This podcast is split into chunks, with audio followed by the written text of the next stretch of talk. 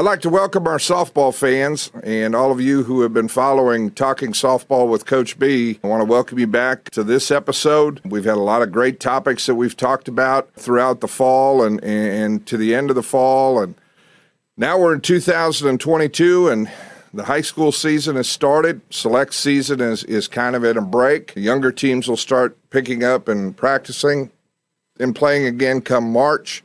But what I'd really like to talk about today is something that I've had a lot of conversation about over the years, talking about high school softball, how it compares to select softball, how we work together between the two groups, between high school and select, and, and just what the expectations and what we want our players to really concentrate on during their high school seasons.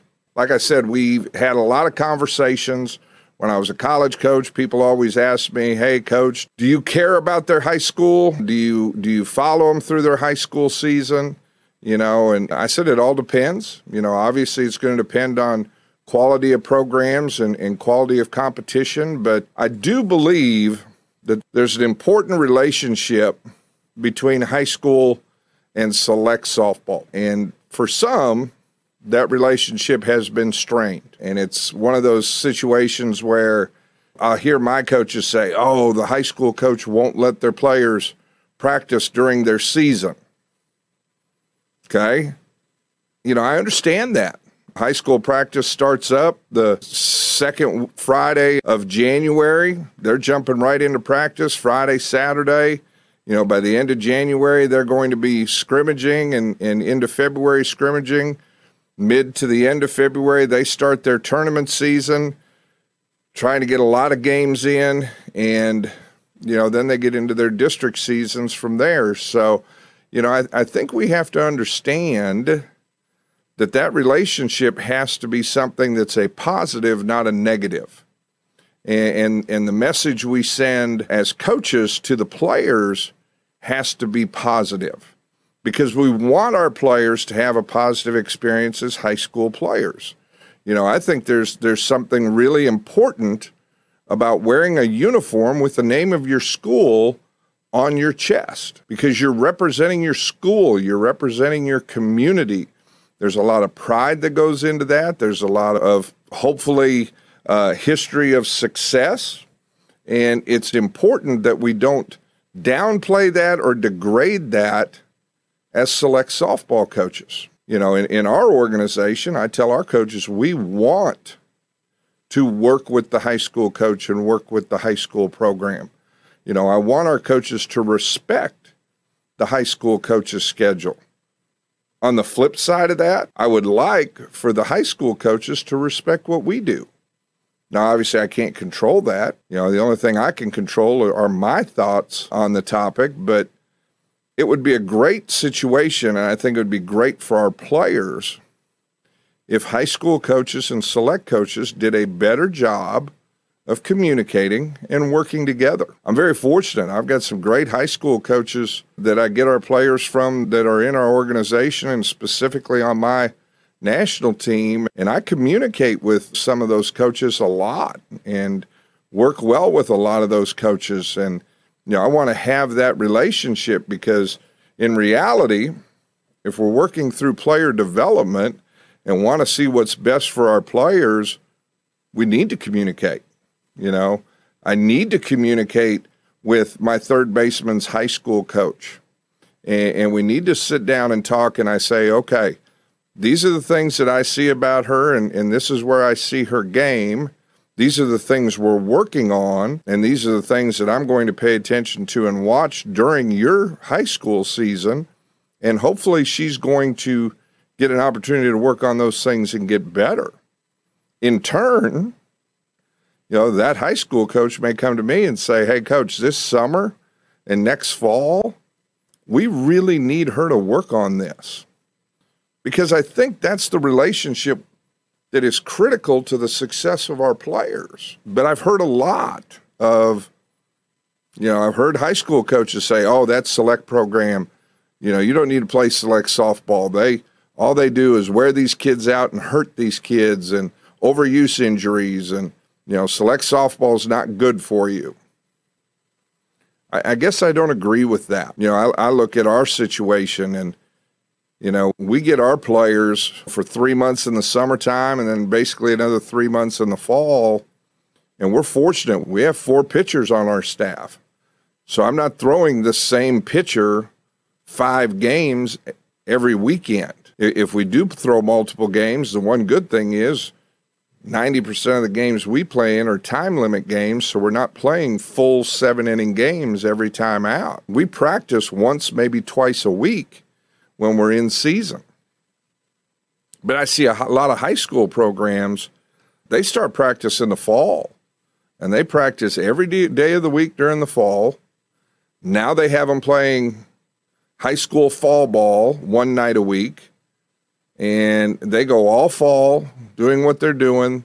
Now they come back in, in the spring, and as soon as school starts up in January, those athletes are in an athletics class. So they're still doing softball things, and then they're going to start practice, and they'll practice every day. They'll play twice a week. When they play tournaments, they're playing multiple games. Sometimes the conditions aren't very good. The weather fluctuates a lot here in the spring. So I'm not sure the wear and tear and overuse injuries are really all on the select softball side. You know, I'll watch the same girl throw a game on Tuesday night, and then I'll watch her throw a game again on Friday night in high school. You know, I'll go out and watch high school tournaments, and and I'll watch a pitcher throw three games of the three or four that her team plays. And, and, and I'm not blaming it all on them. I think any time we have players uh, engaged in activity, we have to pay attention to the number of reps they're getting. May it be high school and, and select, or may it be a combination of the two. That's how overuse injuries occur, is we put way too many reps on these players. So I think that neither side should blame the other for injuries. And another comment I hear a lot from the select ball side is, oh, their high school program's not very good. They don't even need to play high school ball. Well, I don't buy into that either, because I think, and I tell our players, I want you to go out and be the best player on your team. I want you to go out and be a leader. I want this to be an opportunity for you to really work on your leadership skills. I want you to motivate your teammates around you and elevate the level of play of your team through that motivation and your work ethic. You need to be the leader. You need to make sure that everyone's getting quality reps and not wasting time at practice. Yeah, the coach has to do that too. But players still control that, right?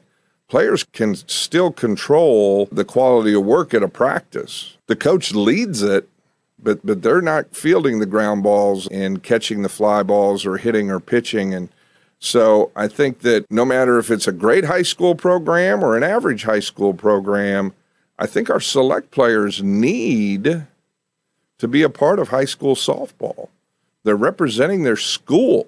You know, they're playing with their friends, their classmates, you know. And yes, some programs are better than others, but that doesn't mean if I have a player that's on an average or below average high school program that I can't create some kind of direction for her that she can get something out of that high school season. And you know, again, another one of those situations where we've talked about is lack of communication. The high school coaches are setting their ways on their side.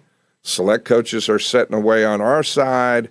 And we don't communicate back and forth about what we're doing, right? And then who gets caught in the middle? The player. And, you know, the player just wants to play softball. And the player wants to make both sides happy. And they want to make their teammates happy and their families happy. You know, I think we really put our players in a bad situation when either side talks bad about the other, right?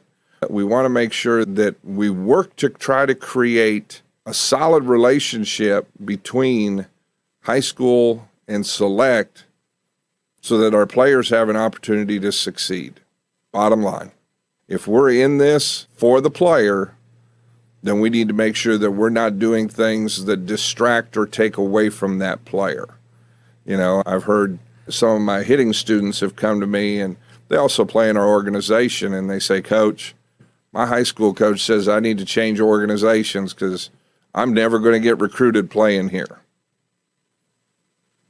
That, that, that has nothing to do with the high school coach. All that statement is it, it creates a negative environment for that player. You know, it's one of those things that, you know, again, we have to be aware of our communication. And, and it's critical that we understand what we're saying is going to have an effect, positive or negative, on our players and on those around us. And, you know, on this subject, if high school coaches are only talking down select softball, that's that's not a very good message. And on the flip side, if select coaches are talking down high school coaches, we're sending the same negative message from our side. And I hate the concept of sides anyway. You know, why can't we work together? Why can't we communicate together? Again, I'll use my third baseman for an example. You know, I, I talked to her high school coach the other day, and, you know, we just started talking about her skill set. And I said, you know, she's she's working on her backhand. She's getting better to that side. I saw improvement with that this fall. We still have room to, to work on it and room to grow with it. And he said, yeah, Kevin. He said, I know. I've been seeing the same thing from her, and, and we're working on it too. And, you know, hopefully she's going to get there. Well, if we're both working on the same thing with her, we're giving her an opportunity to get better. And hopefully, you know, she sees it as, well, it's not my high school coach that's smarter than my select coach or my select coach that's smarter than my high school coach. It's my high school coach and select coach are working together to help me be the best I can be. And I think that's... Huh. If we can get to a point where the majority of our players can develop that mindset and that opinion, then we can do a lot to do away with the wall or the divide between high school and select softball. So, you know, I, I think it's important that, you know, I'm going to talk to my coaches here very soon about, hey, let's not be stepping on the high school coaches' toes. They're in season. They're competing. Let's make sure we're supporting that and doing what we need to make sure that our players are going to be the best they can be for them, not be worn out, tired, or hurt, because we're making them do a lot of work to prepare for the summer. Those players will, will prepare. You know, they're going to high school practice every day. Well, you know, they're not working on what they need to work on. Well, then we need to communicate with our players. They need to know what work we expect them to do. You know, are we giving them some individual development work and individual development programs that we want them working on when they're not with us, right? Or are we giving them concepts that they can use to be successful on the high school field? So, you know, and then on, on the flip side of that, I would hope that high school coaches can look at their players that play for us and say, hey, they're getting better over there. They're doing some good things, and they're helping those kids get better. And and we want our players to be a part of select softball as long as they're in a program where they're developing them. And I know when they come back to me, they're going to have a better skill set and, and a better mindset about the game of softball. So it's interesting, you know, we have a lot of topics that we talk about here on Talking Softball with Coach B, but, you know, this is one, it's it's that time of year, you know, we're getting into the spring, so this one is becoming a lot more evident and a lot more prevalent. We're hearing more about it. My goal and my hope would be that we find a way to narrow that gap, you know, and, and put away some of these opinions, right or wrong, but do a better job of preparing our players through both high school and select. And, and again, like I said, I think we have to motivate our players to understand, go be the best you can be. Go be the best you can be for your high school team. You know, yes, we give you some concepts, might be a little bit different than what you get at high school, but I'm not going to tell you theirs are wrong just because they're not what I teach. But I am going to tell you that take the information, learn from it, and, and use all the information that you get to the best of your ability. So I, I'm hoping to watch some great high school softball this spring. I hope that everybody can have the success they want to be, but I really hope that everybody prioritizes the success of the athlete and the development of the athlete over continuing this this argument or this opinion of, well, our side's better than their side. We don't have to have sides. How about we all work together? You know, we need to learn from our societal model a little bit. You know, can we can we put a, put aside our differences and still create the best opportunity for everybody involved? So that's what I wanted to talk about today. You know, again, I hope everybody has a great high school season. I hope everybody had a great holiday season and is really excited about two thousand twenty-two and looking forward uh, to the spring and then getting back on the field in the summer. To me, that's our priority, is, is making sure that, that we create the best opportunity for our players to succeed. Well, that's it for today. I want to thank everyone for listening, and I hope you're enjoying Talking Softball with Coach B. I ask you to subscribe through your local podcast provider. You can also follow us on facebook.com slash talking softball. Gives you an opportunity to provide feedback and also provide any questions that you might want us to answer on an upcoming episode. This has been Talking Softball with Coach B, and I want to thank you for listening, and I hope everybody has a great day.